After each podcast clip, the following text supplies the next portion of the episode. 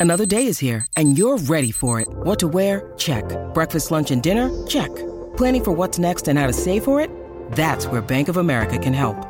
For your financial to-dos, Bank of America has experts ready to help get you closer to your goals.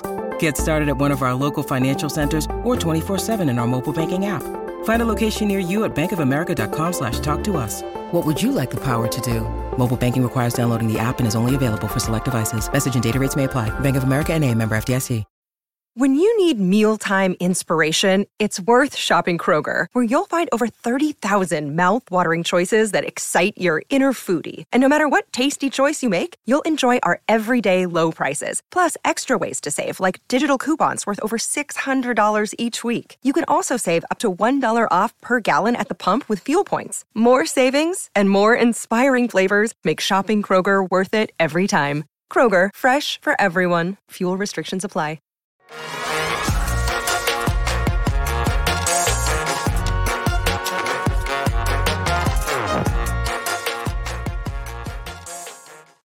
Hello, hello, welcome in. It's the PHNX Cardinals podcast, your premier Arizona Cardinal podcast. Like and subscribe. Leave us a five star wherever you get your programming. I'm Johnny Venerable. He is Bo Brack. Quite the busy Wednesday, Bo Brack, for our Arizona Cardinals. We anticipated some roster moves today, Bo, and we sure as hell got them. Yeah, we got Dennis Daly back, offensive line depth. He was kind of playing that sixth offensive lineman role. Might work in now at the left guard spot. We'll see. Maybe they can just kick Trystan Colon back in as a full time backup to Hjalte Froholdt. No Kyler Murray, uh, as we anticipated after Adam Schefter's report over the weekend. But uh, very exciting, intriguing part comes back to the Arizona Cardinals roster in the way of third round pick, 92nd overall. Garrett Williams, a toolsy cornerback, ball hawk skills. Uh, he makes his way potentially into the defensive secondary as early as this week in Cincinnati Bengals. Jonathan Gannon said he'll, he's going to be patient and see how this week of practice goes, but uh, definite excitement. I mean, if you've seen what what you've seen from a six round rookie in Kei'Trel Clark, I think you're really going to like once uh, Garrett Williams gets acclimated and, and up to full speed on the field. Yeah, for those of you who don't know, Garrett Williams, a third round pick uh, uh, last October, but before that, I think it was of prospect. It speaks to the confidence that they did. Now, people patient. The biggest fan of drafting. That's not injury prone players, but players coming off of injury circa rebuild year one of of whatever this is. But I do feel confident knowing that the head coach specializes in defensive back play that Garrett Williams is going to be a good football player for the Cardinals, injury notwithstanding. And I think again, the easiest way to t- tell that Kei'Trel Clark thus far. Like again, thought pick, but it's like, hey, oh, you September, he's your cornerback one. Sounds good. And I just it feels very opportunistic because, and I don't mean to bang on this guy all week, Marco Wilson has not been good. And I missed that. I telegraphed him as a guy I thought was going to take off under Jonathan Gannon. He's surrendering 120 quarterback rating. Whereas if you look at Garrett Williams coming back from draft season, this is a guy, again, projected as a ball hawking corner, somebody that can get on the football and also ball block that can play outside. I'm looking at his NFL draft breakdown via the NFL network. He got roughly yeah, let's hold, 80 let's out of 100 that. score and was the 11th. Yeah. But Let, us hold on, Johnny. Let's let's get your Wi-Fi dialed in here. It's, it's it was a little choppy there. You're making some great points. Let's get you out and then get you back in, and then I want you to go into uh, what we know about the the NFL draft pro- profile of Garrett Williams. Sorry about that, Johnny. Just we had a tough couple uh, minute or two there. You were real choppy. I'm going to blame. I'm to blame you were making NFL. about Garrett Williams. Yeah, I'm going to blame NFL.com for that because uh, I was simultaneously pulling that up. That website, it was having a tough time. It was uh, it was Colt yeah. McCoy in training camp was the NFL.com website right now. But no, I mean pulling up the, the statistics for for him, it's not Maricopa Wi-Fi anymore. he he was somebody that again projected top 50 player, a ball hawk out of Syracuse. He's got some length. He's bigger than Kei'Trel Clark if you can get him back to where he was and he dominated ACC play, like say what you want about the ACC, like They can throw the football a little bit. He had some success against uh, a certain, you know, projected number one quarterback in this year's draft. I am I am hopeful because of what Gannon's been able to do, as I mentioned with Kei'Trel Clark. I'm also hopeful, Bo Brack, because again, they would not bring him back this early with the expectation for him to just sit on the bench. Like it's perfectly timed with the struggles of Marco Wilson. Poor Antonio Hamilton's not even a factor right now with this team.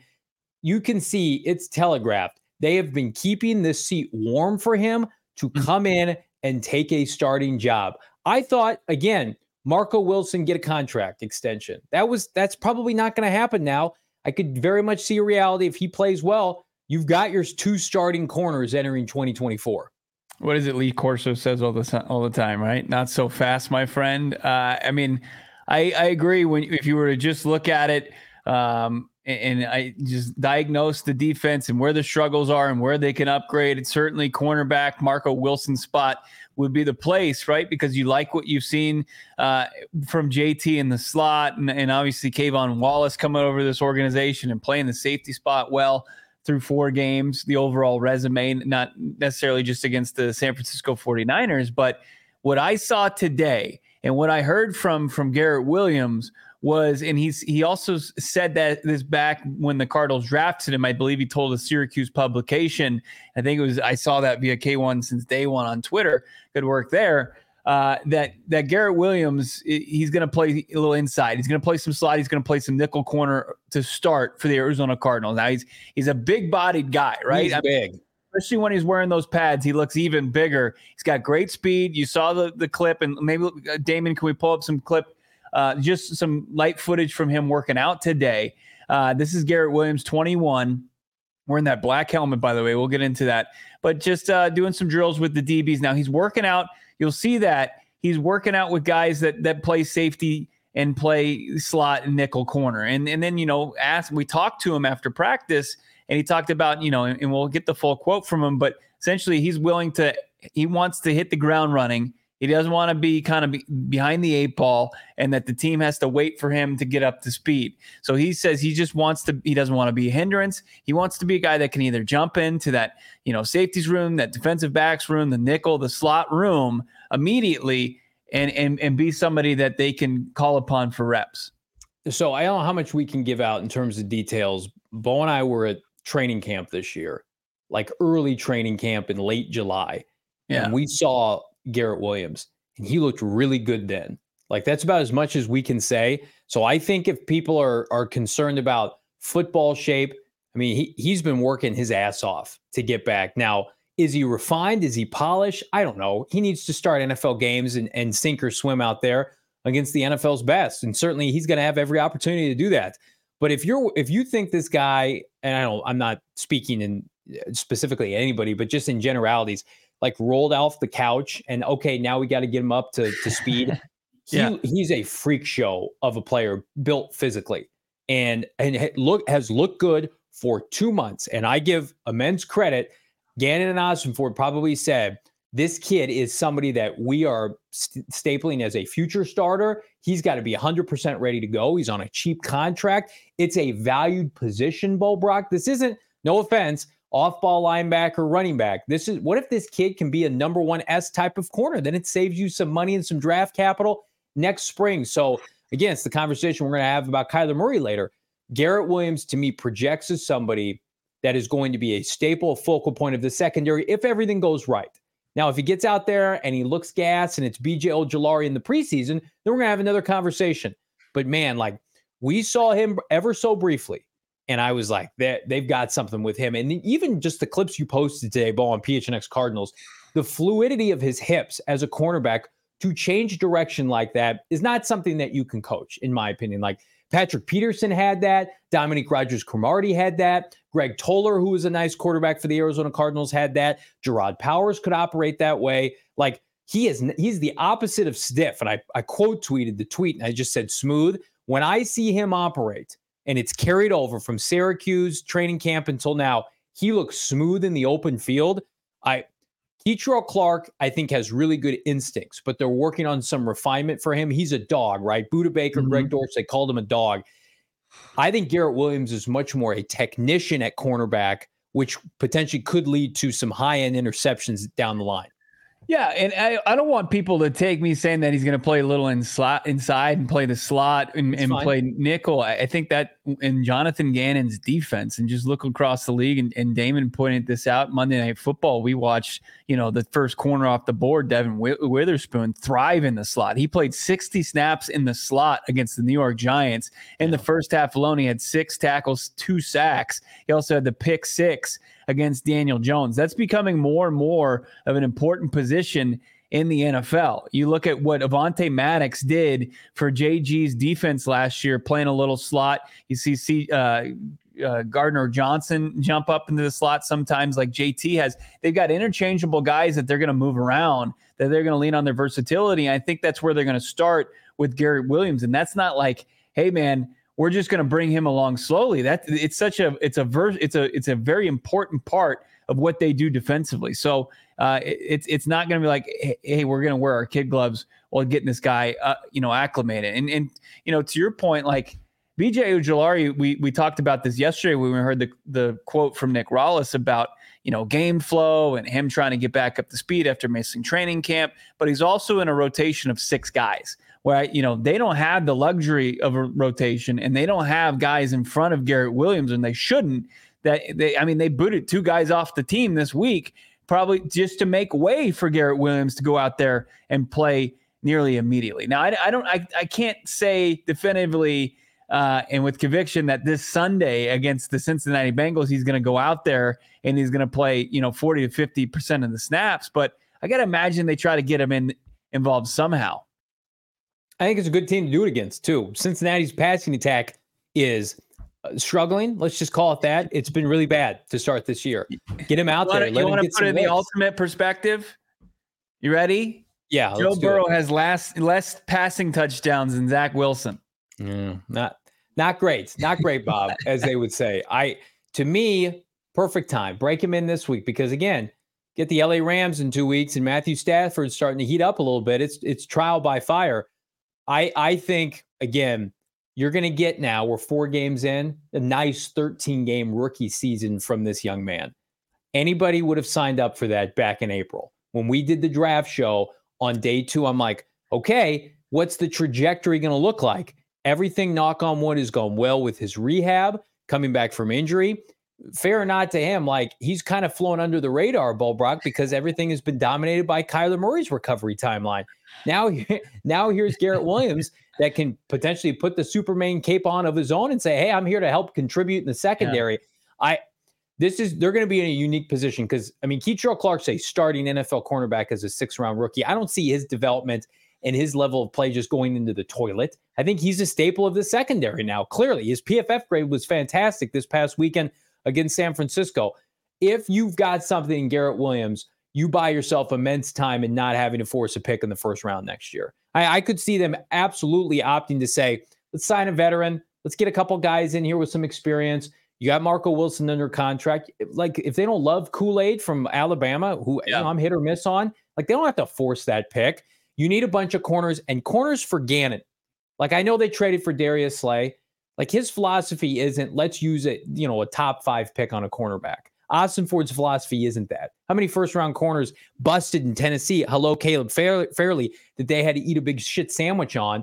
They would rather draft pass rushers, line of scrimmage makers, offensively and defensively. And then let's get these opportunistic corners on the back end to make plays. And I, I th- that's a great way to team build. I have never been early corner guy. Like I get it. Christian Gonzalez, Devon Witherspoon have been great this year. It's just never going to be my thing. I would much rather do the route that they're doing right now. Mm, yeah, I don't know. I I'm not going to just punt on taking a premium position in the first How's round. Patrick Surtain looking in Denver without a pass rush right now, giving up 70 points? I mean, I mean unfortunately, know. it's it's coaching. Coaching plays a big role in this. And man, the luxury that you've or not the luxury, but what they've been able to what a potentially hitting on a third round pick and a sixth round pick as Fantastic. starters in your defensive secondary. You know what that potentially does? It expedites a rebuild. When you can find starters that late in the draft in year one, and then you haven't even dipped into your 12 picks, your, your massive draft capital in 2024. oh man, it puts you in a really good position. So if Garrett Williams can show that he can make plays at the next level, you know, over the next couple games, as you pointed out, probably 12 to 13 games, stay healthy and, and just kind of ride that momentum into the offseason, that's a massive win for Monti Ossenfort for Jonathan Gannon, and Nick Rallis. Yeah. I, I think, again, if Gannon wasn't the head coach and knew how to elevate defensive back play, I'd be like, oh, maybe this is a little too early. Jalen Thompson, I think, is having a career year. Budda Baker, I expect to, to pick up his high end level of play when he does come back. The secondary outside of Marco Wilson's doing doing some good things. You know, at the end of the day, they have to generate more of a pass rush, and they can't be non-existent on first and second down against the run. But I am optimistic about this, where this secondary is and where it's going. It's the front part of the defense. Flush that puppy with all the available resources: defensive end, defensive tackle. Yeah. You know, I mean, would it shock anybody if this team next off season went out found like an undrafted corner that would produce for them. Like you can do that.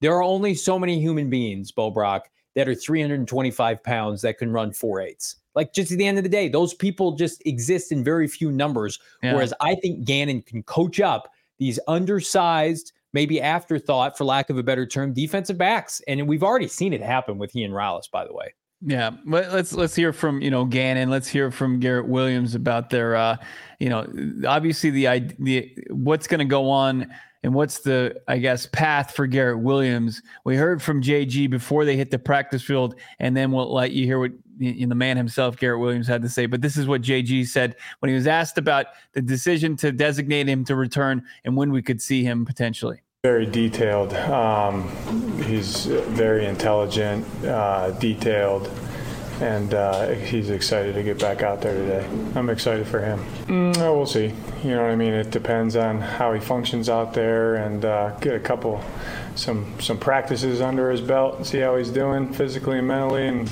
kind of evaluate it day by day. Like Jessica said, come on, Bob. Bob, what JG was saying about the Bob McManaman Kyler question a, a, week ago. You're gonna you gonna designate him? Come on, Bob. No, I mean you're gonna. I'm gonna tell you if he's in the lineup against the Cincinnati Bengals. Well, they've got two roster spots open. They've got two players they've designated to return. So I mean, unless they make moves. You know, tomorrow or Friday, which Friday, I mean, you're bringing in guys that aren't going to be available anyway. So it just doesn't make any sense uh, you know, there's a, there's a very real possibility that Garrett Williams and, and that's you know that gamesmanship that JG's shown throughout you know preseason and, and the start of the regular season throughout now uh, that he's he's going to just lean on. But Garrett Williams was out there. Did you want to say something before we get to Garrett Williams? Just kind of no, breaking down his say, approach. I hate to admit when you're right, but you make a good point. Once upon a time, that they don't just bring people back to sit them Vance Joseph style. If you're on right. the active roster you are going to play a role come Sunday. So you've made that point before. I agree with that as much as it pains me. But yes, proceed with the video. Garrett Williams on his uh, first day of practice and his approach coming back from missing 11 months with an ACL tear. Not, I mean, I'm maybe like the first drill, a little jittery. After that, it's kind of okay. I, for me, how I kind of saw it was I'm coming in the middle of the season. I don't really have time to be nervous or anxious. You know, I need to get in and pick up where everybody else is because I'm not going to be the whatever you want to call it. I don't want to be the weak link. You know what I'm saying? I want to come in and be a boost to the room in the nickel room, safety room, or the corner room, special team. So I just want to be as big of a um, boost to the team as I can. So there's no time to be hesitant. No time to be hesitant. You, you have to love that this guy has been chomping at the bit. That's the theme from all the guys that were on one of those injury lists, and they want to come back and contribute. People want to play for Jonathan Gannon and his coaching staff. I don't want to be a wink link. Uh, and then you look over at Marco Wilson and it's just like, hey man, time to step your game up. I'm not I'm not throwing shade, but I, I think this is a very critical time. You say you're not throwing shade, you just directly disrespected him. 120 passer rating. That's pretty shitty, Marco. We need you to do better. but you, you couldn't play the ball last week. I, am hey, not throwing shade. You're absolutely you're shitting on him. if you're a competitor and Marco Wilson's a competitor, and I yeah. like Marco Wilson as a player, this should get you fired up to play better hey, this kid coming off an ACL who is highly touted, drafted around ahead of where you were drafted, he's coming to take your spot. Yeah. So go out there and play good football. Don't let Ja'Marr Chase and Tyler Boyd take you to school, just like Brandon Aiyuk did last weekend. I mean, you got Kei'Trel Clark locking up CeeDee Lamb and doing an okay job on Deebo Samuel last week. It's time for you to step up. So I I, I think, and it was a point I was going to make before he spoke there. The, the competition now in the cornerback room, it's on because Marco Wilson, I like him. He's on a rookie contract. He's making no money. He was not drafted by this regime. They are showing, and this is something this podcast and only this podcast has been telling you since March. They are showing favoritism to their guys, the guys that they bring in. Joshua Dobbs, right? Kyzir White, they're guys they want. They're people. All the people they drafted. Look, everybody's playing, right? Paris Johnson Jr. is a starter at tackle since day one. Kei'Trel Clark. Dennis Daly would be playing right now if had he not gotten hurt. Michael Wilson's been a starter since week one. Like Mar- Marco Wilson has a target on his back, and I think he plays well this weekend as a result. Into uh, some of these uh, super chats. And topic 64 said before and i really trust uh, his takes on defensive secondary play um, that he said g williams is basically a beast. Yeah there it is. But then he also had this $2 super chat. Uh, jv and bo b are freaking dope. I like that. So are you my friend. Topic 64 another super chat here. Alex jumping in. Is Myjai coming off pup anytime soon? Myjai on the uh, injured reserve. That was strange to see. I mean, I I had made the guess yesterday and, and I was wrong. I said it was going to be Daly and likely Sanders. I said it was a coin flip that that Garrett Williams was coming back, and I was proven wrong. Where when Williams was when he was designated to return today, and Myjai Sanders is still just rehabbing. Um, yeah, it must have been more to it, or maybe they just feel like we got some time here um, to to really kind of get him up to speed. While we've got a fresh rotation of six guys already at the pass rush position. Yeah, my guess is they they don't have a, a resolution for the problem, and that's to your point, Bo. They can't you can't carry seven outside linebackers. Yeah. You just can't. And so, what are they going to do with Jesse Luketa? What kind of message does, does that send? I think a bigger message is just those pass rushers from the third round last year that we lauded, that we that we liked at the end of last year. It's not like we dislike them now. They are not prioritized with this new regime. Cameron Thomas and Myjai Sanders, for for whatever reason, like I don't want to call them an afterthought. Cam Thomas has not looked good at times this year. He's looked stiff in the open field. Myjai Sanders hurt right now. Who's getting the most play? Victor Dimukeje is a six round pick, and he's surpassed them in the lineup. Dennis Gardeck was an afterthought in this offense or this defense. Gannon's elevated him, and then obviously we've got Zaven Collins. So to me, it's like I want Myjai because you've made this point. He's got a unique skill set. He's a speed rusher with length, and they desperately need that. Everybody that they have is a power rusher. Chandler Jones, once upon a time, had that length that Myjai Sanders had with with their long arms. So they need to get back to that. So I'm not punting on him as a whole, but I am surprised that he's not back because again, I don't, I don't know how much we can reveal. We have seen Myjai Sanders outside of his hand. He looks really good. So, like, why can't you tape it up, bandage it up, and, and get out there? Did he have major surgery on it? Maybe, maybe there's something we don't know going on there.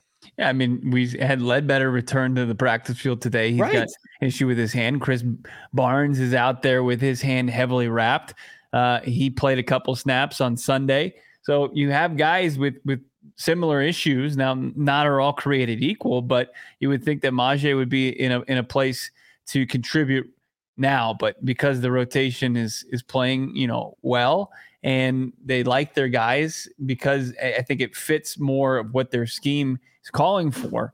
Um, that's that's what they're going to ride with. Logan at two dollar super chat. Thank you so much. And, and I'm going to have to say this: we're going to have to delay an answer to your question. But did we see the report with Hollywood? Yeah, we did see the tweet about Hollywood Brown and, and interest from the Carolina Panthers, and we'll get into that a little bit later. Uh, we absolutely won't get out of here before answering that one.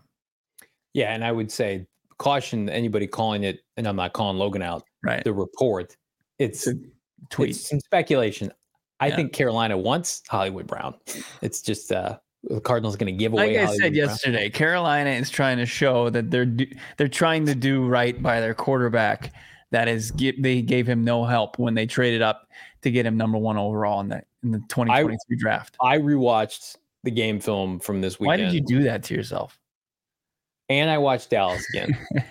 Hollywood Brown is, is playing really good football. Uh, oh, I thought you were talking about the Carolina tape. Oh, no, never. What? Never. I would never do that. They're a bad watch, whereas the Cardinals are a good watch. And I think they're going to be especially good this Sunday, Bo Brack, in their all black uniforms. Again, they they debut the all black, the new black helmet, or it kind of new, the old one, but then the all black jerseys. Um, figure to make a debut this weekend at State Farm Stadium. The uniform vibes on the Twitter streets were immaculate, Bo Brack, with all of the sights and sounds from practice today. Yeah, you've got Zaven Collins now wears the, the dark visor because he got poked in the eye, and he looks pretty badass wearing the all black, and yeah. he got the black visor. He just looks like a player from the future. He almost looks like RoboCop out there, and he's going to play linebacker and hopefully feast on this awful Cincinnati Bengals offensive line. But I think it's got to give this team a little bit of a boost, right? Look good, play good. Uh, it just gives a, a new kind of uh, just I don't know, just feel to this organization, especially in the uniform department. I think that the the other two have, have been doing that. Obviously, wearing the icy whites on, on Sunday. I think they really like playing in those and now they're going to really like playing it in the black uniforms with a chance to beat up on uh, once proud uh, Bengals team. But Cardinals getting a little healthier, right? You know, can they add Garrett Williams to their ailing secondary? Can they get even stronger on the offensive line? Uh, with Dennis Daly, who you know, this is just hear how JG talks about Dennis Daly when I asked him about does he pick up where he left off? This was JG's answer. Where he left off, honestly, you know what I mean. He was playing good football for us. Um, we had a role for him that we're going to use on game day, but just like all these guys, you know, with Garrett too, like we got to see how he is. You know, a big guy coming back from an ankle. You know, so um, I'm looking forward. He's he's another one, ready to go but uh, we'll see where it goes this week and see if we can get him back into the fold if he feels you know well enough to play. Um, but um, I, I, like where he's at, and, and I got a high opinion of DD. I mean, he he really doesn't buy into what the Tennessee Titans fan base. If you just see Dennis Daly's name so? on Twitter, it's he's like the worst football player in the history of the game, according to them. But that he played well in the guard position. He played that sixth offensive lineman role. Do we see a return of that? Something we saw sprinkled in throughout the preseason. This this run game that's been very impressive, Johnny. Does it get even more impressive with Dennis Daly potentially getting in there and moving some more defensive players around? You know, I came on the show today ready to poo poo the notion that Dennis Daly is an upgrade over what we've seen from Wilkinson. And while I do think that it's not my favorite signing, um, Will Hernandez was was kind of trashed by not kind of he was trashed by Giants fans after and and it's not the same caliber of signing. But Will Hernandez was a second round pick, and the Giants fans just tore into him and said he was terrible. He couldn't play football. He's been the Cardinals' best offensive lineman two years running. Like he's easily, we're going to talk about this later, their best offensive lineman this year, rated, graded, whatever you want. So I I am hesitant to say Dennis Daly can't play football, especially Bo, something we've talked about as an offensive tackle compared to a guard. Like, don't put him on an island as a left tackle. Only foolish franchises like the Titans at times would do that, right? Cardinals have a good contingency plan. They have three good tackles. Dennis Daly at left guard by DJ Humphries and Hjalte Froholdt. Sure, give him a possession or a couple series and see what he can do. Competition breeds results, like we were just talking about cornerback. So again, Elijah Wilkinson, if he wants to stave off a couple veterans, he'll play better. I I, I love the mindset of yeah, if you're this punter that we have and you're not very good, Mr. Cooney, you're you're replaced. You've been cut. You you weren't good enough this weekend. Hey, you're underperforming, Elijah. We're not Steve Keim going to wait till midseason and maybe make a change. Yeah. You're you're out of the lineup. So I again, they're not going to if Dennis Daly's bad, they're not going to play him. And I have right. immense confidence for my franchise that I follow for the first time in a half a decade that that's how they're operating. Thankfully. Well, and now it's twice that you've brought up, you know, Tennessee Titan front office decisions when our boy Monti Ossenfort was a part of the front office that made those decisions, and I'm just going to overlook. He's not that. picking the players to start though. At what position now? And he he wasn't the general manager. He was in that front office, and uh, like I said, I'm not going to put too much stock into what you said, shading the front office that was that he was a part of, that he's gotten away from and done wonders for the Arizona Cardinals. Right. And he obviously saw something in Tennessee from Dennis Daly. And what have we seen so far from the offensive lineman that Monti Ossenfort went into the bargain bin over at Walmart with a blue light special and's picked out? It's it's playing at a high clip. And I think, you know, if can can kicking Dennis Daly inside can can it do wonders for his career? Can he, can he be a guy that can hang? Can he be a guy that can join a group that's playing very well for this Arizona Cardinals team? Remains to be seen. But I think it's a it's a nice addition, and, I'm really I want to see if if they bust out that sixth O lineman look again. I think that I you're already so. seeing them move the football. Eh, maybe they can even do so, like just play strength against the strength, and and say, hey, you might you you might know what we're doing. We've been fully transparent. We're going to run the F in football, but we're just gonna we're gonna do it at a high high uh, high level, and we're gonna get some chunk yardage here with our guy James Conner. Some of these super chats, you guys are crushing it already today. Milwaukee Braves, nine ninety nine. Get those Milwaukee anything out of here. Go Diamondbacks.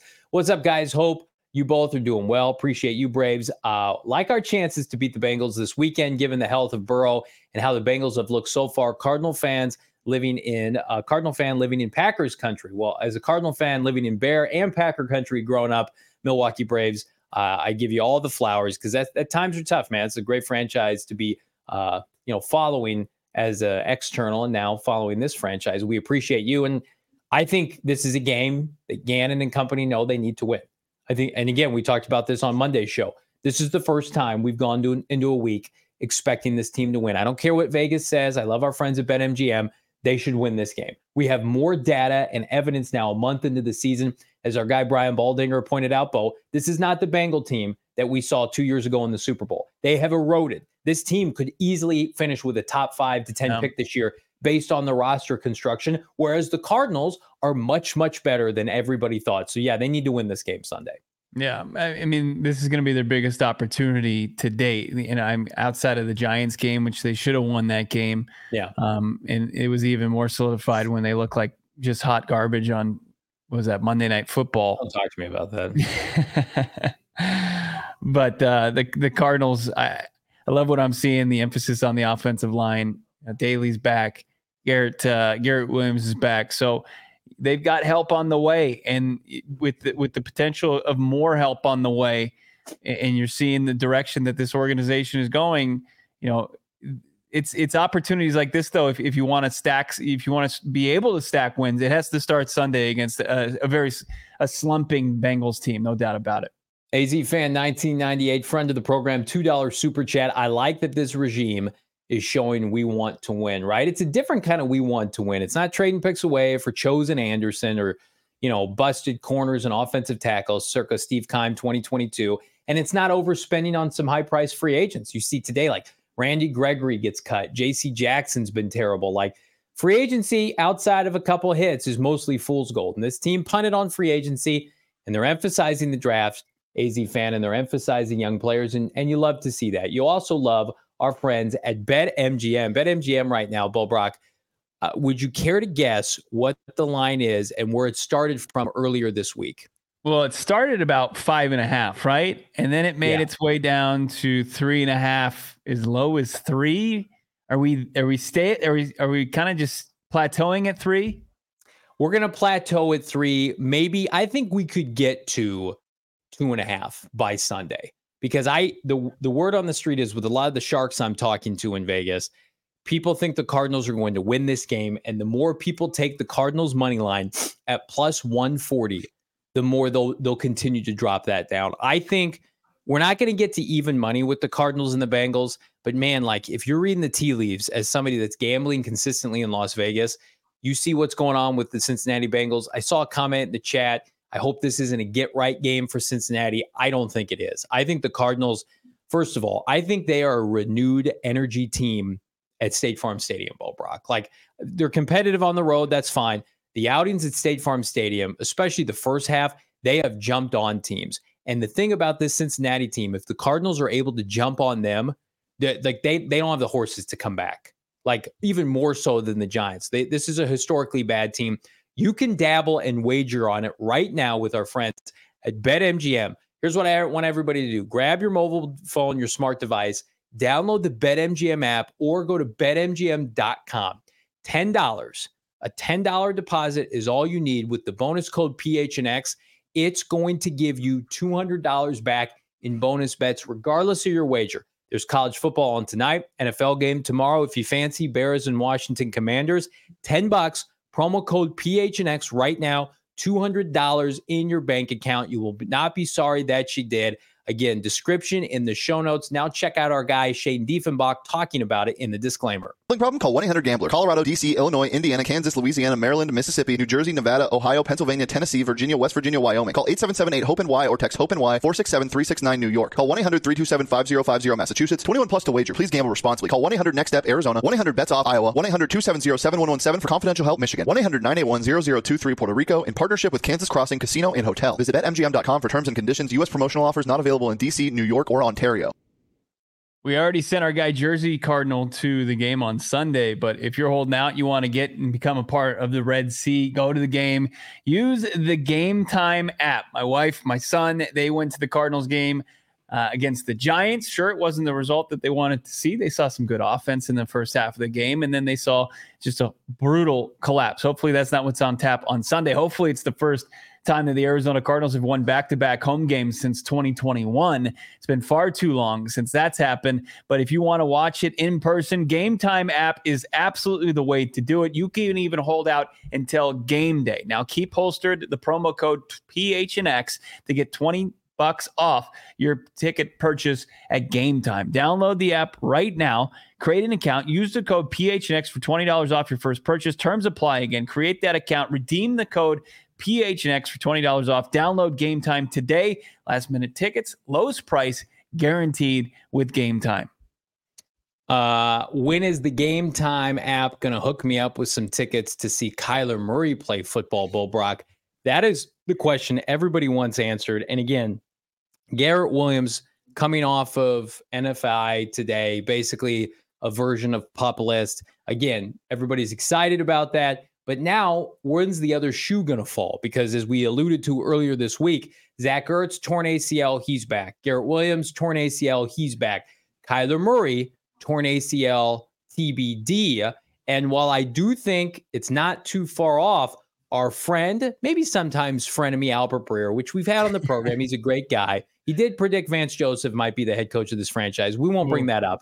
Okay. However, though, Monday morning quarterback, he was asked about Kyler Murray and he had a few things to say, highlighted by this.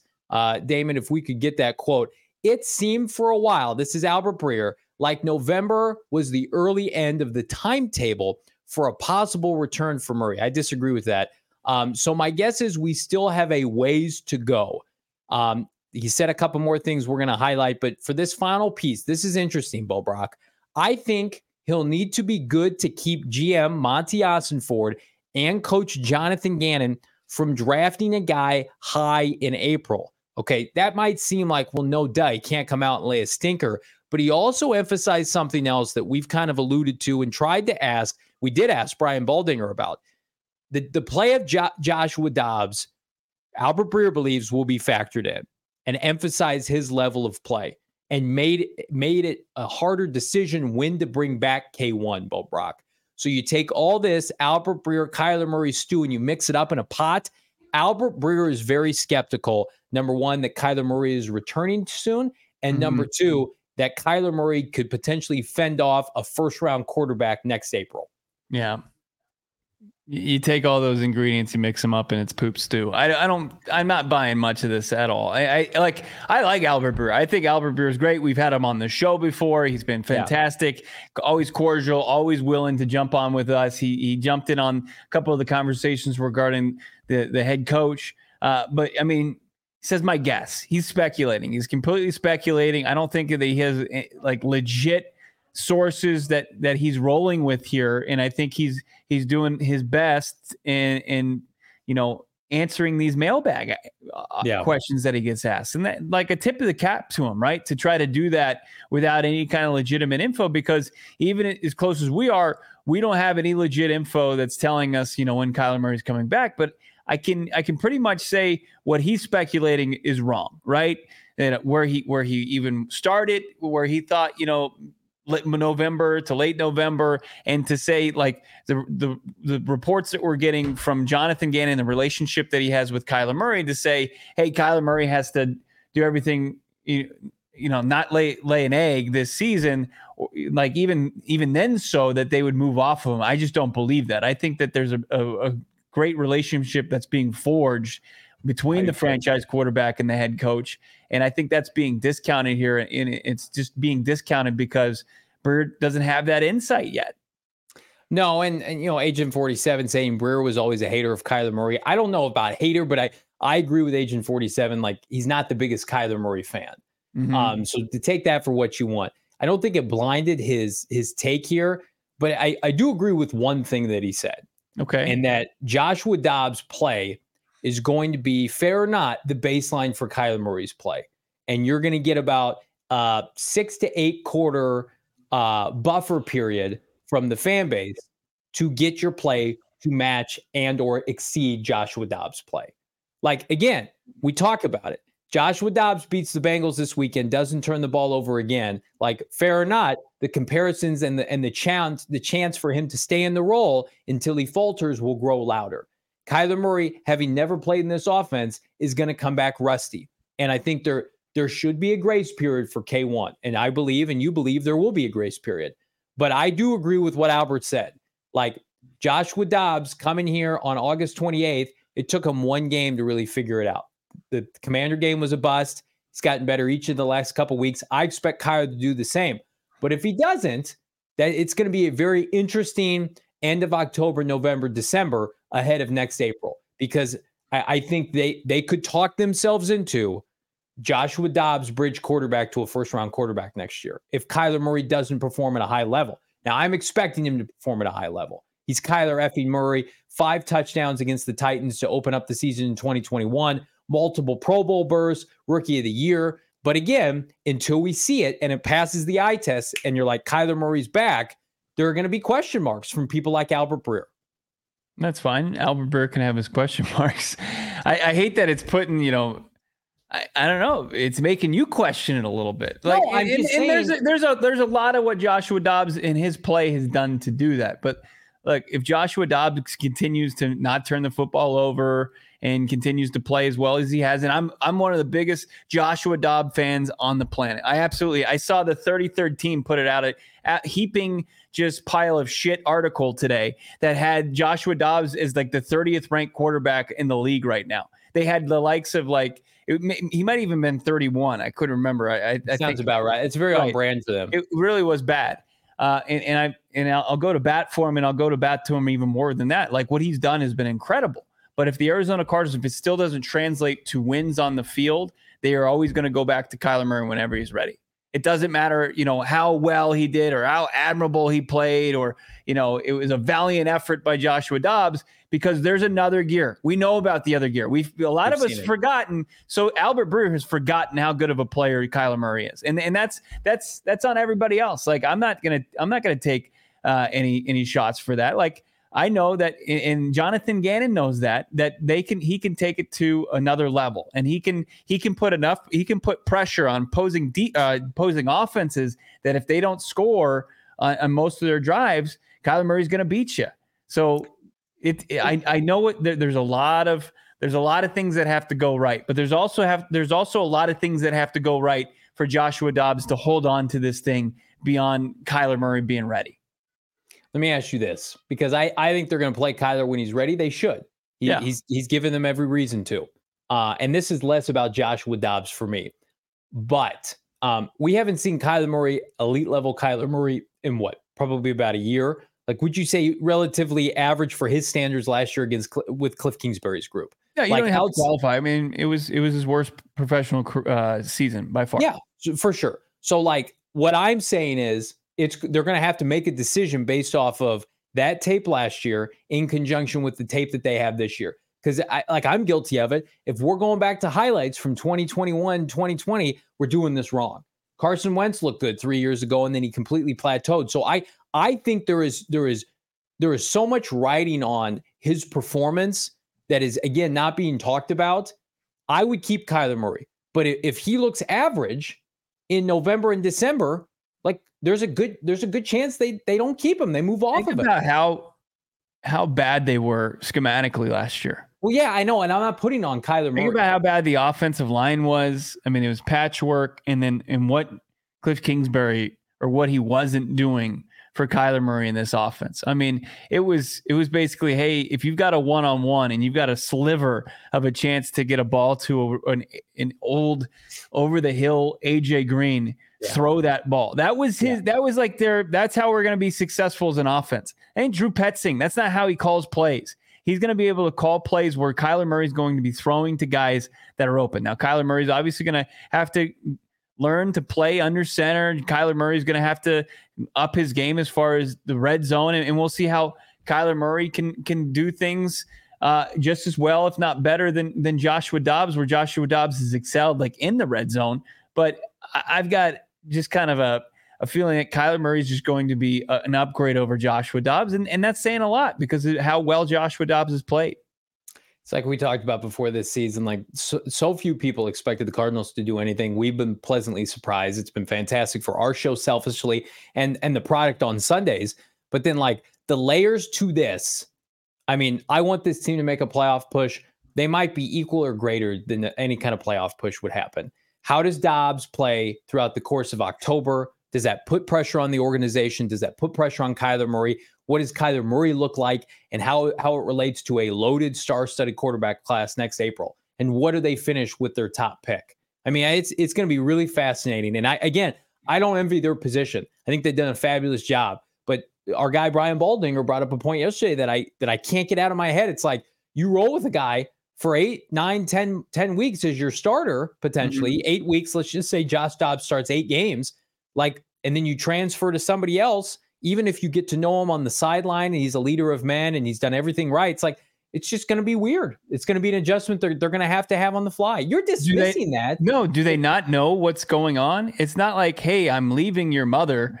Uh, like it's not going to be a shock. Like I'm I'm leaving her for a supermodel. Football, football team, you're a creature of habit in the NFL.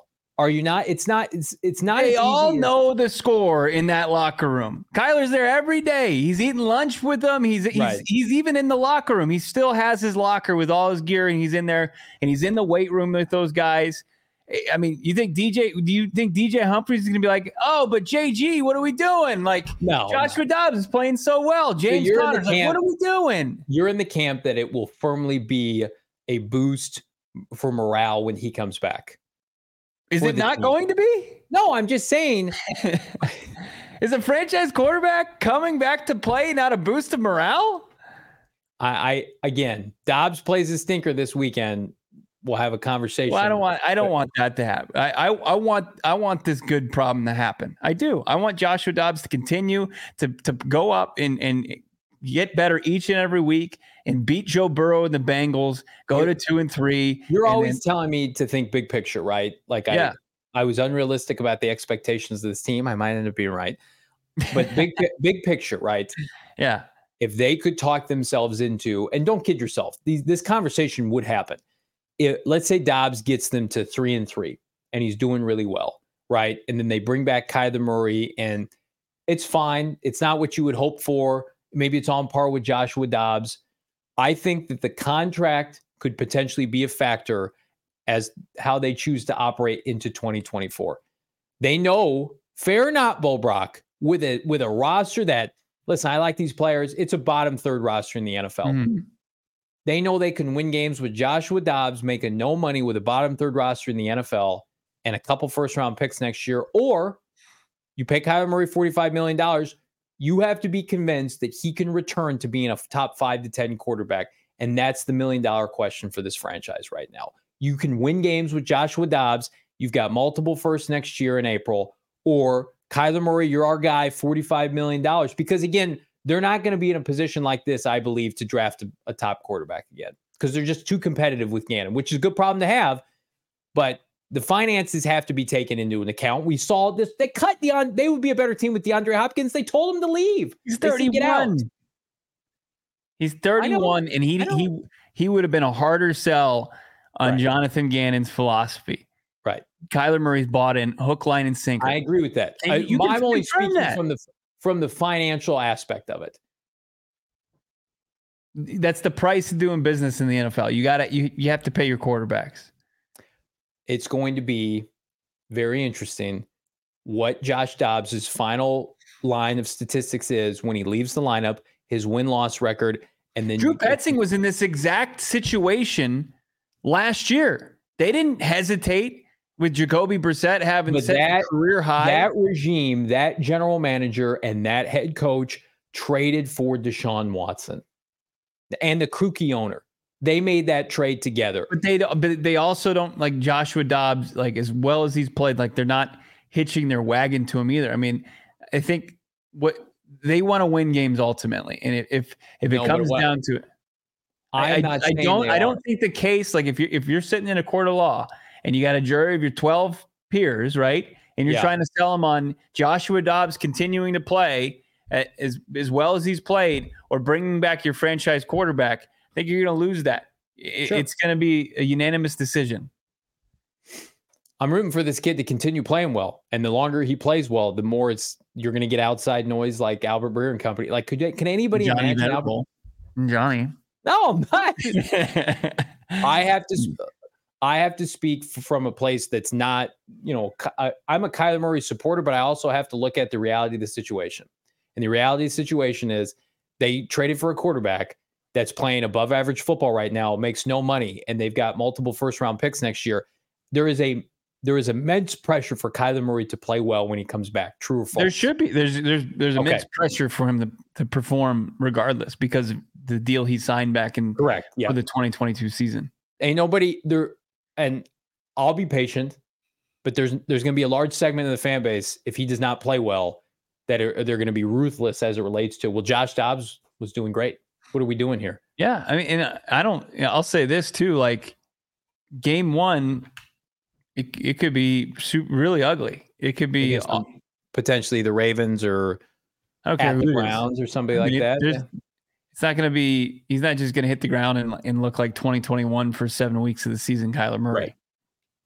But Right. that's also part of this. It's like you, you take your lumps now to where you know ideally you're you you and even though this organization doesn't buy into momentum, but you're playing well, and and you you know this this offense backwards and forwards, and you're going to be in a position in 2024 to just move forward, and you have some answers for a lot of questions that you had going into the 2023 season.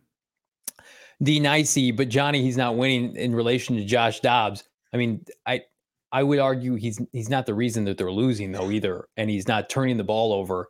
And and Kyler Murray's had a high interception rate each of the you know the When? last season and a half. Well, last year he had double digit interceptions before he got hurt. First, first time in his career. I know. I'm just no. saying. Uh, what did I He's say? at 10, What did I? He's, what he's did I been around? 10 his entire like 10 every year.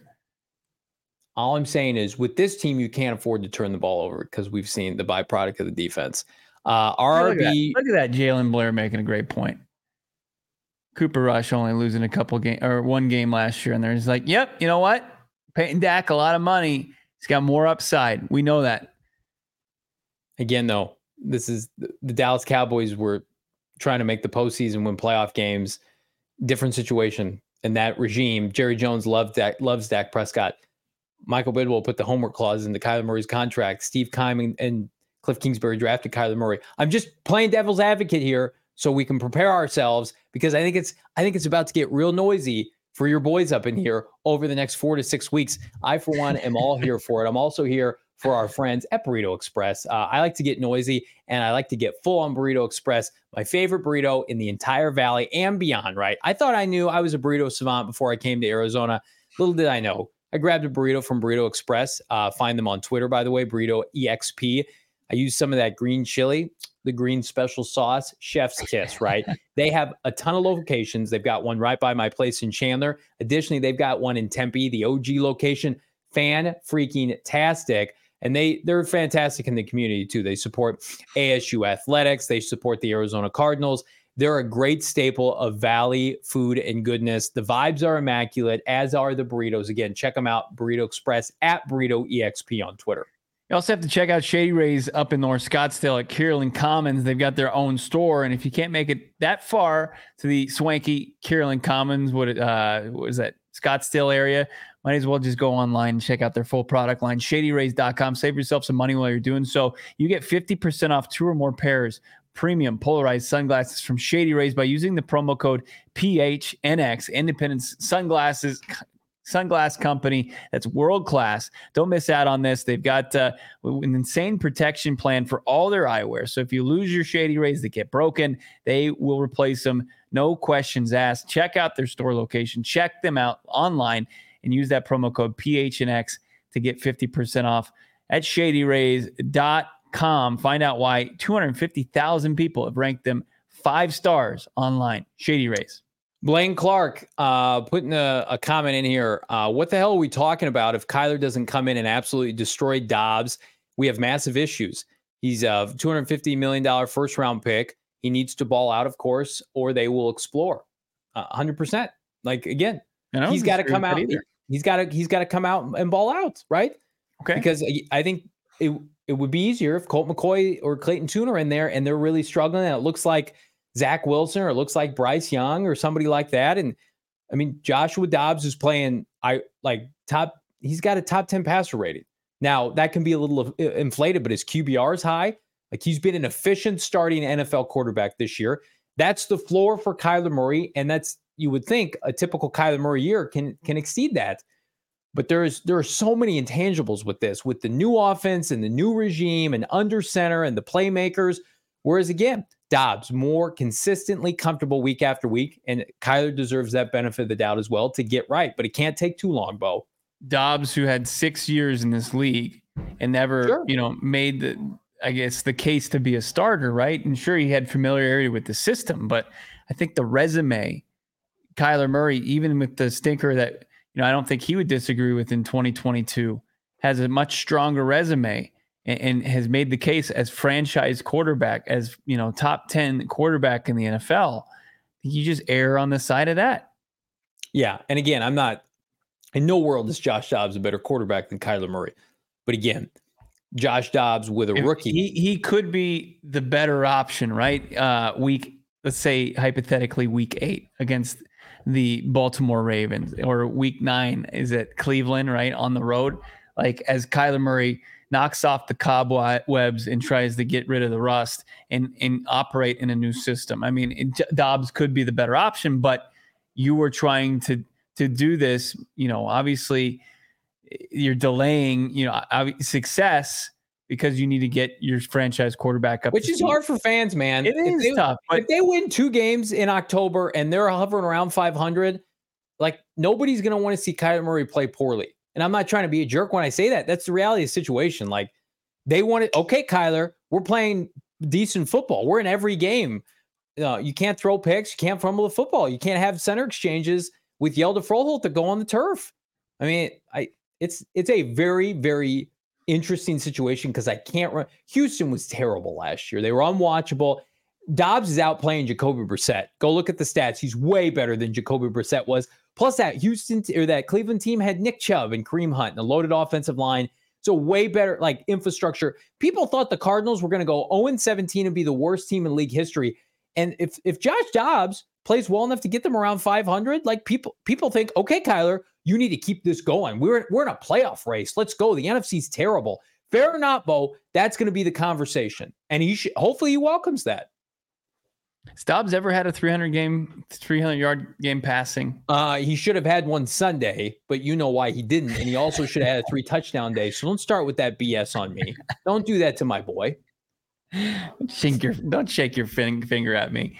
He's play, but regardless, Kyler Murray is going to come back. He's going to play behind arguably the best offensive line he's ever played in front Correct. Yep. behind, right? if it's in the shotgun, if it's if it's under center and Hjalte Froholdt, he was a surprise add to the uh to the injury report today. Did not expect to see Hjalte's name uh show like up that. on there. But this is he we talked to him on Monday. He looked like he was fine physically. They hadn't practiced until today, unless it was something that showed up you know, mid practice when they close things up. Let's take a look at this. It's a long injury report for the Arizona Cardinals. So Keaontay Ingram still not practicing, neck injury. The team is working out running backs. Hopefully that's not a long-term thing for Ingram, but you know, you you've kind of been talking about maybe looking at potential upgrades at the position. And then you see a whole long line of limited players. Krys Barnes looks like he's getting figuring out better ways to play with that finger wrap. Dennis Daly he was back off the injury reserve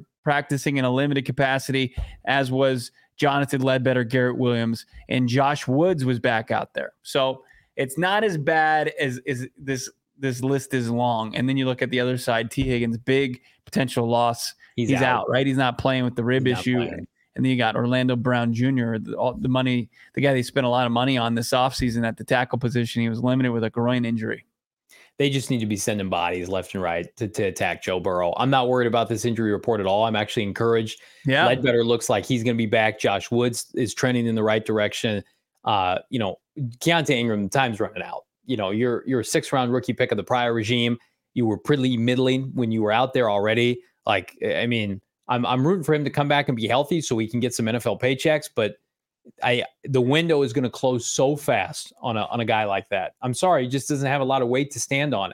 And I liked what I saw from him last year as a rookie at a at a USC Texas, but man, it just just hasn't synced up for him. That's the NFL, right? I mean, let's be real. Is that um, Marlon Mack would be the RB two right now if he hadn't blown out his Achilles at, at practice. He looked good too.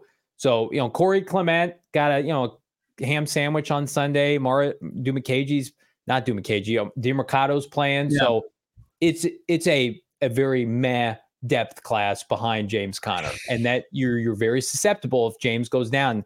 We're gonna be we're gonna be struggling here. So as long yeah. as James Conner's healthy, they're gonna be healthy in the run game. Dana Robinson, thank you so much. Five dollars super chat. Is Dobbs better than seventy percent Kyler Murray? How healthy will he be when he gets back? He absolutely is. I'll answer that question. Yes, he's hundred percent. But we're talking. I mean, what have they said? Kyler Murray has to be hundred percent health. I don't even think it's health though when he comes back. Like I think I'm sure he'll be healthy. They they're going to wait. They clearly aren't rushing him back RG three style. It's going to be adaptability to this offense. Again, like making sure he can pick up the blitz protections, the cadences, everything with what comes with being under center. I saw a statistic the other day, and it was damning of NFL offenses that spend large majority of the time in the shotgun. So it made me feel better about the, the state of the Cardinals and, and their offense because the, everything starts at the point of attack, and this team is setting the tone with their offensive line, and, yeah. and they are moving downhill. And and for whatever reason, Kyler Murray was never allowed to do that under Cliff Kingsbury. That's going to change now, and I'm excited to see how he does. Did, did we see the stat from uh, Gree, Craig of uh, AZ Cardinals that the Arizona Cardinals are the number one ranked play action offense in the league? Thirty-two point six percent of Joshua Dobbs' pass attempts have been play action passes. Well, the league is twenty-two point five percent. Play action was not a, a part of the Cliff Kingsbury. They didn't offense. have it. They didn't use it. So, I mean, they're all about cr- creating conflict. That's what is getting under centers about. That's what play action's about. So it's rolling guys out. It's uh, they're getting back to being a modern day NFL o- offense, and can't wait to see like. But that's another thing that it, it's going to be important to see how Kyler Murray plays with the, with play action pass. So part of that play action game has been Hollywood Brown. I want to get back to the gentleman's uh, earlier super chat here, asking if there's any validity to Hollywood Brown. We touched okay. on it at the end of yesterday's show, Bo Brack, as it relates to Hollywood Brown being a trade target of the Carolina Panthers. Um, so there was a report on Twitter today, basically saying the Carolina Panthers. It was some, you know, one of those algorithm Twitter accounts that just regurgitate stuff. But basically came out and said that the, the Carolina Panthers have interest in Marquise Hollywood Brown. After four weeks, Brown is on track to have career years in yards. Scott, uh, GM Scott Fitterer in Carolina believes he could step in and be the team's number one receiver. With the scarcity at the wide receiver position, Arizona has responded with a heavy but not completely unreasonable price tag. Uh, I reached out about this today. I'm told it's 100% false. Um, so again, I, I think there's I think there's interest in Hollywood Brown. Yeah. The Cardinals, though, are playing good football. He's a big part of what they're doing. unless you're, as you pointed out, Bo, unless you're getting a second round pick, you, you hang on to him because the comp pick that you get, if you if he has 1,200 yards this year, he'll sign a he'll sign a contract that will get you a third round comp pick. Who's beating a third? Who's giving me the Chase Claypool deal? Where's that coming from? Is that coming from Carolina, who's projected to have a top 40 pick? Hell yeah, I'll trade you Hollywood Brown if that's the case. Otherwise, stay away. Don't pick up the phone. There's also several variables here, right? And, and Jessica, I agree. Like because it's this is not the offseason. You can't build you can't build your offense without Hollywood Brown. He's he's an integral part of what they like to do in the passing game. He's been solid in the red zone. He's been huge on third down.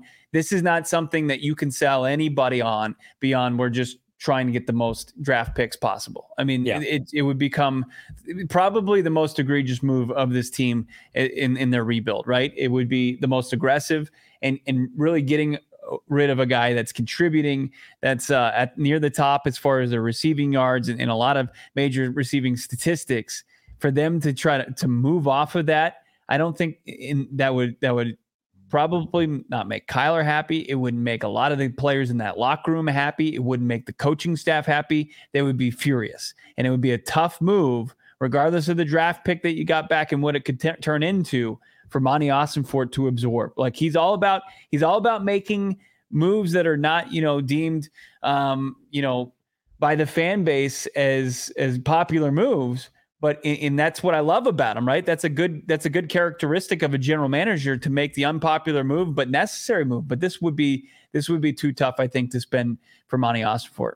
I agree. And I think Hollywood Brown, listen, I think he deserves the opportunity to play with Kyler Murray when Kyler Murray comes back and see if they can recapture that, which was really kind of robbed from them last year with both players subsequently getting injured. But I don't think anybody's offering a second round pick for Hollywood Brown. And so I think again, Cardinals let him walk. If he has a big year, you get a comp pick.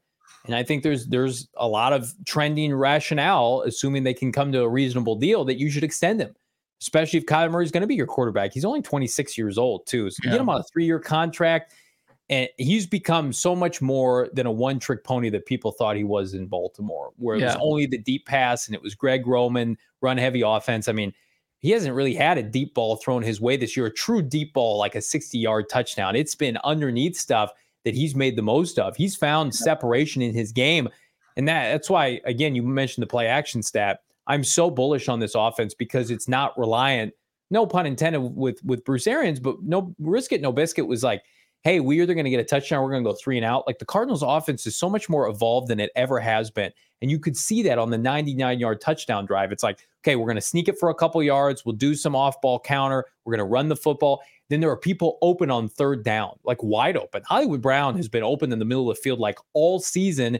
And that's kind of a couple spots where Dobbs has missed him. He's been behind with the football once or twice, but you would you would have to get somebody would have to pay a premium for him to the point where you know Monti Ossenfort's just like I have to do this. Yeah, this is this is one of those accounts trying to take advantage of, you know, the, a national audience, or maybe in this case, maybe just the Carolina Panthers audience that's not paying attention to the Arizona Cardinals. The last thing they saw about the Arizona Cardinals was people piling on and thinking that they were right, saying that it was an egregious tank job when they Yeah. got rid of Isaiah Simmons and they got rid of Colt McCoy. Where they were wrong on that, they can continue to be wrong, and they think, "Oh, Arizona's selling uh, and and they just are, they're they're going to sell it for for the to the highest bidder. And somebody just Jordan Schultz just said that Carolina's in business for a top receiver, and they're just playing a lazy connecting in the dots Connecting, and thinking like, hey, you know, I'm not going to get get too much flack here, and the only people that are going to call me out on my shit is the best Arizona Cardinals podcast uh, and PHNX Cardinals. I mean, it's just it- it's it's unfair to the Cardinals fan base that they have to deal with that. I, I even saw like 'cause the the account tagged me in it, and I had to mute the the comments on it. Uh, Nice. because I would see every Carolina Panthers, you know, commenter and be like, "Oh, let's go, we're getting Hollywood," or and then I would see like Giants fans be like, "No, we're getting Hollywood." It's like, no, you you need to figure out on how to not get your quarterback killed on every snap. Um, so and then I had to mute the conversation, but yeah, I just don't see it'd be very unrealistic for them to deal Hollywood Brown at this point. Uh, Joel, $1.99 super chat in the same uh, conversation. Do you think Monti makes any trades for players? Hmm. Um, probably not this year, outside of if James Conner were to go down, like I think you'd have to maybe consider trading for a back circa, you know, Kenyon Drake in 2019. So the offense wouldn't completely fall on its face. Outside of that, like they have no glaring needs outside of defensive line. No one's trading you a quality defensive tackle midseason. And the Cardinals, they want their assets for next year. On the flip side, Bo Brack, I also think they're not going to deal from the active roster. I thought maybe once upon a time it could be open business for guys, but they're too competitive right now. And they traded a lot of their resources before the season, a la Isaiah Simmons and Josh Jones. Like those guys aren't on the team. They got compensation for both those guys. You know, you're not, no one's trading for Zach Ertz. I have to repeat myself. Zach Ertz is not a tradable entity with how much money he makes and, and how, let's just call it how, um, not invaluable, but yeah. limited his he's been thus far coming back. He's 33 years old, and you're not trading James Conner. You need James Conner just like you need Hollywood Brown. So I, I think unfortunately for Cardinal fans, as much as we love the occasional splash on this program, it's going to be a quiet trade deadline for the Redbirds. Here's where I can see them making a move. It's there's there's so many things that go into it. That's why it's unlikely, but it would have to be a player that's controllable beyond 2023, right? Okay. And plays a position of need that that they have. So and, and it's got to be from a team that that isn't going anywhere and the relationship is soured or, or schematically they don't fit in. Like it's not going to be like Randy Gregory esque, right? Where the guy's making a ton of money, but is, is making a decent amount of money. And it's not going to cost a ton of that draft capital. But I can see them like if, if Monti Ossenfort has done his homework on, you know, interior defensive line and for whatever reason, a guy's not getting playing time or, you know, the relationship with his current team isn't where it needs to be. I could see Monti Ossenfort sending, you know, a third day pick for a player to come in and, and play significant reps the rest of the season and be a yeah. part of the plans going forward. I mean, Derrick Brown has been fantastic for Carolina. Maybe they maybe they change their philosophy and say, hey, we've put so many resources on defense with Brian Burns and Derrick Brown and these guys. Maybe somebody like that becomes available. Uh, 25 years old. I think again, you watched Leonard Williams once upon a time went from the Jets to the Giants during the Giants rebuild. So that's what I would prefer. I just that's it's asking a lot, and as you mentioned, a lot of things would have to go right. Little Dreezy, thirteen dollar ninety nine. Thank you so much, friend of the program. McSorley threw Hollywood a deep ball uh, versus Brady. I'm guessing he's he's referencing last Christmas um, right. against Tampa Bay, and uh, yeah, King, Kingsbury's offense. Hollywood was known to get open from time to time, but I. I was that I'm the only throw McSorley made in that game? Was that the game that Hollywood Brown had or uh, DeAndre Hopkins had 10 targets and one catch because they were all basically uncatchable balls? Hospital balls, as we like to call them. Uh, I like I like this that was on the screen. Uh, I want to, yeah, from Gannon Ball. Swear to God, my dad doesn't watch YouTube and he's not tech savvy, uh, but he's a Cards fan for about 50 years. He texted me yesterday and told me I had to watch this fantastic PHNX show wow. on YouTube. That's it. High praise. Thank you, Gannon Ball. That that uh, that means a lot. That's that's also hilarious as well. And we've all been there uh, with our parents. Hey, have you have you checked this out on the Facebooks or have you checked this out on the on on your phone? You can watch and, and listen to Cardinals coverage. My poor parents, they had to switch to YouTube uh, TV to get Sunday Ticket this year, and they've had Sunday Ticket through NFL or through DirecTV for like 15 years, and it's just been click to the game yeah. They missed eh, the first Sunday. It did not work. They missed the Washington game. My dad was so dejected. I'm like, yeah, I can't. I wish I was there to help you with it. I'm I'm so sorry. I'm so sorry I wasn't there. But he they got it. Fixed. He just he just punted, huh? I mean, how- he was just like he, he and he gets mad. He he threw a, an end table when they lost no, to the Pittsburgh Steelers. Venerables was, aren't passionate like fiery guys. No, no, no. They're just not. He's a, you know, listen, we're we're here to win, and we're trying to win games with this Arizona Cardinal franchise. We're trying to watch them on on you know Sunday Ticket, YouTube TV. Get your get your act together. Send a tech person out to my parents' house. What's going on in the D-backs games? Our friends out there in the uh, in the bullpen are listen. Heard, times are tough again. Uproar. We, we, got they got on the board though. Who who homered? Damon? So Alek Thomas hit a home run, and then uh, to start off the top of the sixth inning, Perdomo has walked and Corbin doubled. So second and third, no outs. Ketel Marte up. Got a little uh, bit of a baseball background. That, that's what they call ducks on the pond. There, Johnny Venerable. They're gonna. I want to end the show right now. I'm so, I'm so depressed with what you just said.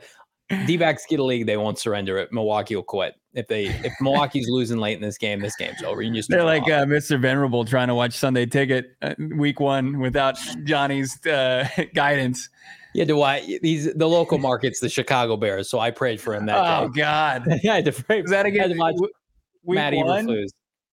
Yeah, week one. I don't remember. Uh, I think the they Packers got their doors blown up. They lost to the they lost to the Packers. Quick question on the Bears. Eberflus loses tomorrow against the Commanders. Is he getting fired on Friday?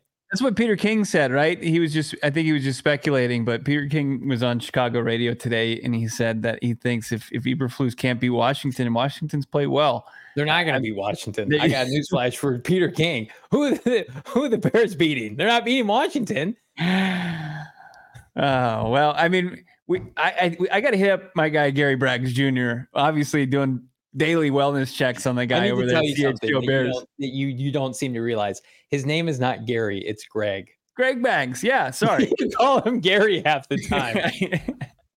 Greg That'll get him on the show for us. We'll get Greg on the show because we've been calling him Gary off and on for six months. CHGO does does a great job. Times are tough for the Bears. Cardinals, times are V good. Uh, and in the meantime, you can check Cardinal workout at gophnx.com. Our guy Howard Balzer are cranking out content. New article yesterday for free. Check it out right now.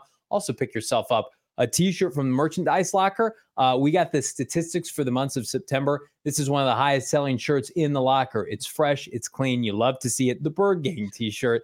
I'm part of the Bird Gang. You should be too. You should also become a diehard at gophnx.com. You get a free hat and or t-shirt every single year. It's not a one-off, right? Every single year you're part of the diehardness at gophnx.com, part of the exclusive club, a free piece of gear. Jump in the member Discord. People are yelling at us. We're in the fantasy football uh, member Discord group this year. I am two and one. I'm doing much better than uh, my PHNX league. Somehow Bo is undefeated. We won't talk about No, that. I'm, not. I'm, th- I'm three and one in both leagues. That's pretty good. I know. Thanks. I'm proud of you. Bono's ball. Well, Yeah, I've beat Johnny. I think is it once or twice? Am I two and zero against Johnny? A lot of my players are hurt. I'm not going to make excuses, but it's not because of who I drafted. Saquon Barkley just every time he does well, then he just turns around. He just doesn't play. I'm a little frustrated with little Saquon. He Oh. destroyed my Cardinals. Then he opted not to play the following week. Uh, times Well, me- times are tough. Let me ask you this: this offensive line thing is it too late? I mean, we could just kind of go over it real quick. The Arizona Cardinals have the 18th ranked offensive line. It's it's behind the Raiders offensive line that gave up six sacks to. Well, who's the source? Um, is it our friends at PFF? Because PFF, I like a lot of what they do, Mhm. but their offensive line gradings is terrible. It's Yeah. not. It's not good. The Cardinals have given up six sacks in four games, and the offensive line is top ten in, in running the football. Like it's a top. It's easily a top 14, 15 offensive line, if not better. Like they're, Simmons like dominating PFF. defensive fronts. Yeah, P- Isaiah Simmons, a PFF darling. We're- about to have an eruption out there in the bullpen. Yeah, so. it's about to get bad. Uh, we got another super tech. Al Tech ZZ five dollars. Proud to be one, the one and only PHNX diehard member. How about that? Living in St. Louis, love to always mention that. Great job covering my Arizona teams. Thank you so much. Um, I grew up two hours from St. Louis, know the area well. Uh, thank you for being part of the diehard membership program. We appreciate it. No doubt about it. Uh, new work from Howard Balzer up there. Go phnx.com. Check it out. We're uh, off tomorrow. Today is Wednesday, right? So we're off tomorrow. We've got some great content, of course, on YouTube. So make sure you're subscribed. You're not going to miss out on any of the action here at PHNX Cardinals. And of course, I mean, you got the D backs could be locking up their uh, and, and punching their ticket to the uh, division series in the NL. And then, of course, the Sun season. We're right there at the brink of the Sun season and all the other sports going on in town. We got it all here PHNX. Subscribe wherever you find podcasts to PHNX Cardinals. Love everybody in the chat. Thank you so much. We'll talk to you on Friday. We're already previewing week five against the Cincinnati Bengals, a game that Johnny Venerable has already said predicting a dub. Am I going to do so? Is Damon Dog going to predict a dub? You will see. You'll find out Friday. PHNX Cardinals. Have a good couple days.